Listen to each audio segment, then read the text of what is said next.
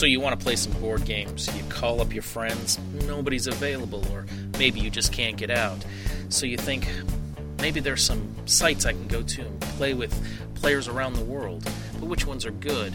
Which ones will have players? You're asking these questions and you don't know. Well, that's what the Online Gaming Podcast is here to help you with. Just go to onlinegamingpodcast.blogspot.com or search for us through iTunes, and you can find out reviews of the online board gaming sites, what games are available, how many players are on, and everything else you need to know.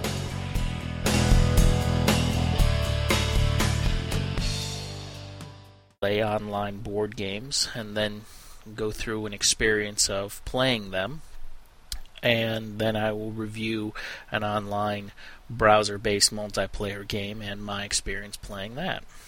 So let's get on with the first review um, of an online board gaming site. The first review I'll have is for ASOBrain, ASOBrain.com. They have four games available. They have Settlers of Catan, which they call Explorers. They have a game called Set, which they call Match a game called Barricade, which they call Roadblock, and Carcassonne, which they call Toulouse. They're all pretty much uh, the Settlers of Catan and Carcassonne I had played uh, the board game versions of before, and they pretty much emulate that. It's a Java based game, so it has a little bit of the issues with needing the Java runtime, but they have instructions on how to download that. It also suffers from the normal Java loading times that you may experience. They have a simple ranking system. Uh, you can play ranked games. Uh, you have to play against human opponents for a ranked game. They have uh, forums with tournament details. They have a number of tournaments they like to play. Um, one of the issues that you might encounter is that it uses ports 1981 to 1998. So if you have a firewall that blocks all ports except for a uh, set few, or if you're using some uh, of the software-based firewalls, you may encounter a warning message when you try to run this. I went and played Settlers of Catan or Explorers uh, on their site. Uh, I played against computer opponents for that one, and not that there was any lack of human opponents. It seems that they've got a pretty good following. They've got. Mm, I'd say about 50 to 60 people. It's pretty easy to get a game with human opponents if you want. Uh, I was testing it out, so I decided to just play against the the bots to see how the AI worked. There are somewhere in the neighborhood of a hundred maps you can choose from for Settlers of Catan, so you're not stuck with the base um, model. You can set it uh, with three different options for rules. Uh, the cities and knights, the normal with seafarers, or something they call Cheops. The the game plays pretty much like normal Settlers of Catan.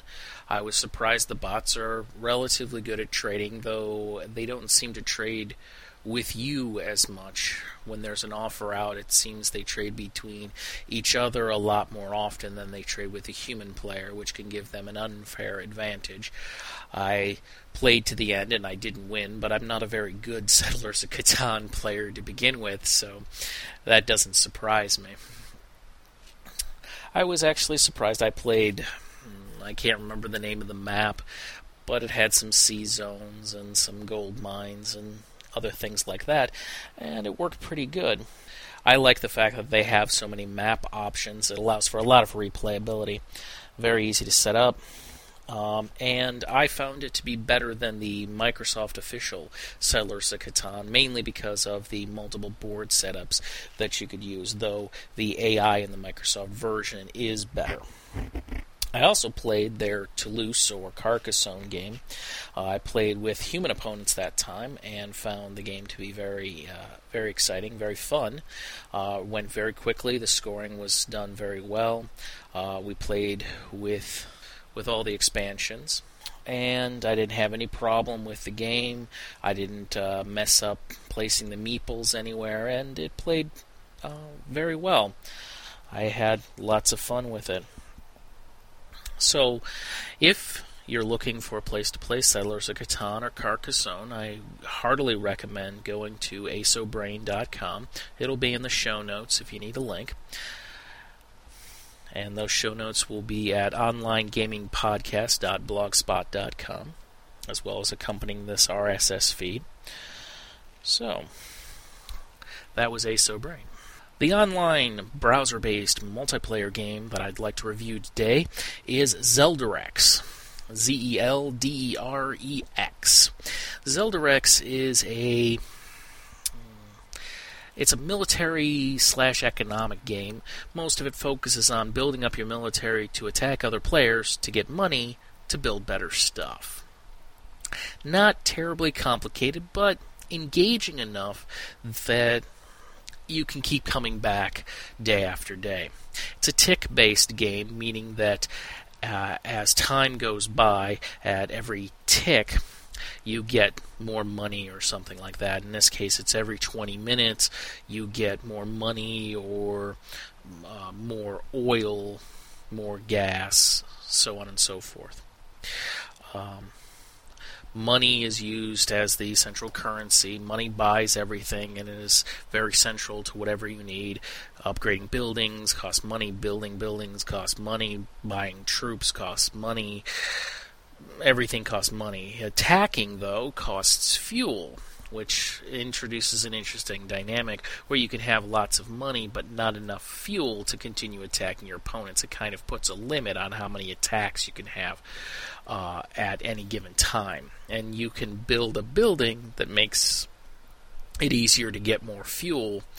So it balances out. Of course, it costs a lot of money. There's also research options. Um, the previous round of Zelderex, they're on round 7 now. I'm not quite sure how long the rounds last, but they've expanded the research options by quite a bit. There's a, there are a number of offensive options, weapons you can use on offense, and then a number of defensive options that mm, kill more opponent troops when they attack you or make it harder for you to be attacked.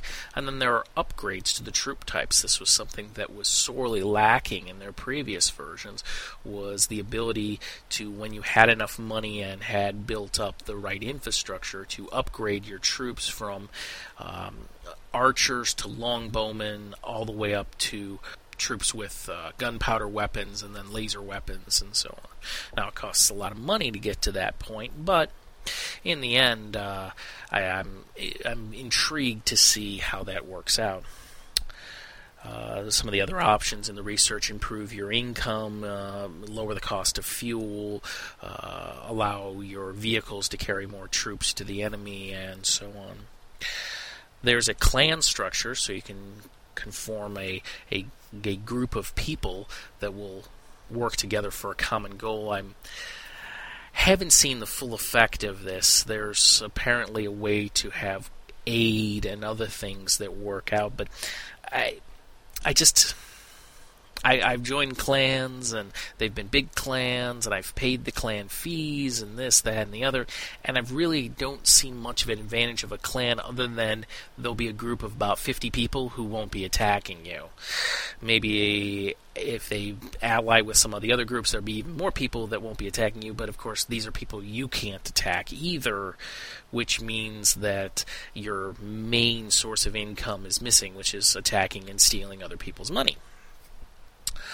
Um, the military is pretty basic. You have heroes that lead your army. There are three troop types long range troops, medium range troops, and short range troops. Uh, you get an assortment of those. You have enough of them. You attack enemies by putting them in a vehicle that takes so much fuel. You attack an enemy. If you have better weapons, more heroes, more troops, whatever, I'm not quite sure. The. Uh, what exactly the calculation is to determine whether or not you have um, defeated your enemy. If you do, you do some damage to his base, you steal some of his money, which then you can use to um, uh, build up more stuff. There are a number of buildings in the game. Uh, some are important, some are not so important. Uh, the hero altar is how you get your heroes and they lead your troops into battle, and this is one of the essential items you need in the game. With every hero altar, you can build one more hero. Um, so with level 4 hero altar, you can have 5 heroes. Um, the more heroes you have, the better defended and the better you can attack. So this is a very important building. Then there's the training center, and this is where you can train your troops. Again, an essential building. When you're playing the game, it's a little. If you look at the question marks next to these buildings, you'll know which ones are essential, but. Uh, you know, if you, if you don't do that and you're just playing and you just buy some stuff at the beginning, you can waste your initial uh, money pretty quickly, and then um, that can that can lead to problems down the road where you just want to restart and try again. But uh, you know, that's not an impossible thing to do. There are some premium options. A lot of the browser based multiplayer games always have these uh, premium options where you can give them money for certain things that you. Um, um, uh, additional options. Usually they're quality of life things like allowing you to queue up buildings or something like that. One of the things that Zelderex does uh, allows you to buy a premium membership for $5 a month that gives you access to some extra buildings. Um, and then it does one of the things that I really dislike. It lets you give them a dollar for a thousand dollars of in-game cash. And really, I think that upsets the balance in games a lot. For example, if I give them $20, I get $20,000 of in game cash that I can use immediately and really boost my ranking it would seem to me that the only way to get a high ranking in Zelderex, uh, I'd say in the top 100, is to give them money. And I'm sure that's a business model for them, but for a player, you kind of feel like you're getting cheated if you're not giving them money to play the game. Obviously, they've put some some time and effort into it, so giving them money is what they're they're after. But it just seems a cheap way of of getting your money, and uh, just just to get a boost. Of course, it does allow an option if you really screw up, but you don't want to restart, of giving yourself some kind of boost so that you can get back into the game. So, uh, it's two sides of a coin, and in my opinion, I I see the advantages of it and I see the disadvantages of it. So, uh, take it as you will. So, I started a game of Zelderex. Uh, I started in round six, but uh, that ended quickly after I started, and round seven started. And I started in round seven and started playing the game, and I, I knew a little bit better how to build. So I built up my hero altar, and I built up the training place, and I built some troops, and I really wanted to fast track to upgrading my troops as soon as possible. But there were a couple upgrades that seemed like they weren't necessarily needed. Uh, upgrading the barracks to get to the upgrades seemed needless since I wasn't going to have 5,000 troops by the time I really wanted to upgrade.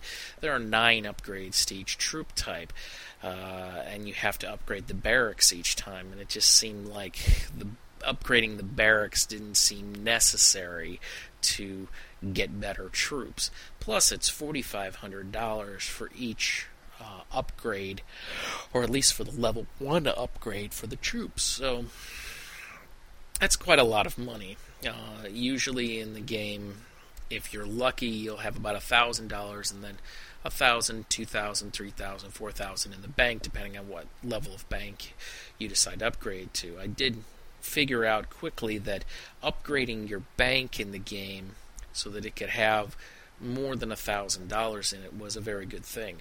The money in your bank cannot be stolen when you're attacked, so the higher uh, the more money you have in the bank, the more money is protected. So it's probably a very good idea for those who are interested in playing to upgrade your bank. You know, get the hero altar, get the training center, build up some troops, build up some heroes. Um, possibly upgrade your blacksmith, though that's not entirely necessary, or, or, your mobile lab so you can get better vehicles. But the bank shouldn't be overlooked because You can put away $1,000 with level 1 bank, $2,000 level 2, and so on. And even if you don't play the game that often, if you have the opportunity to check in really quickly multiple times during the day, you can squirrel away money so that other players who are playing while you aren't and who are attacking you can't get all of your money.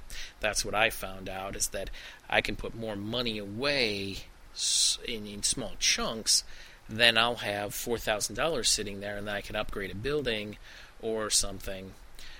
When you log into the game, whenever you log into the game, there's a button that's activated that allows you to get $1,000 a day and 200 uh, gallons of fuel. Every day, this button reactivates at the same time. Um, and it depends on the first time you log in when you register your account. If you register at midnight, that button will reactivate at midnight every time for you. So, if you want to play the game at a certain time, you may want to consider when that's activated. Um, there's a couple other options that I've noticed that come into play. There's a vacation mode that's useful, um, though it kicks in automatically. I've seen uh, if you don't play the game for 48 hours. So you may have a little bit of an issue if you don't play over the weekend, which I do suggest you do play over the weekend. Otherwise, you're going to come back and have a lot of damage to your buildings.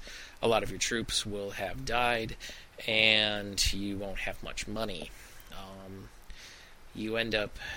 Uh, opponents can't steal, you can't steal from people when they have less than $400. So you're always guaranteed to come back and have at least four hundred dollars uh, in your open account, and then whatever you squirreled away into your bank account.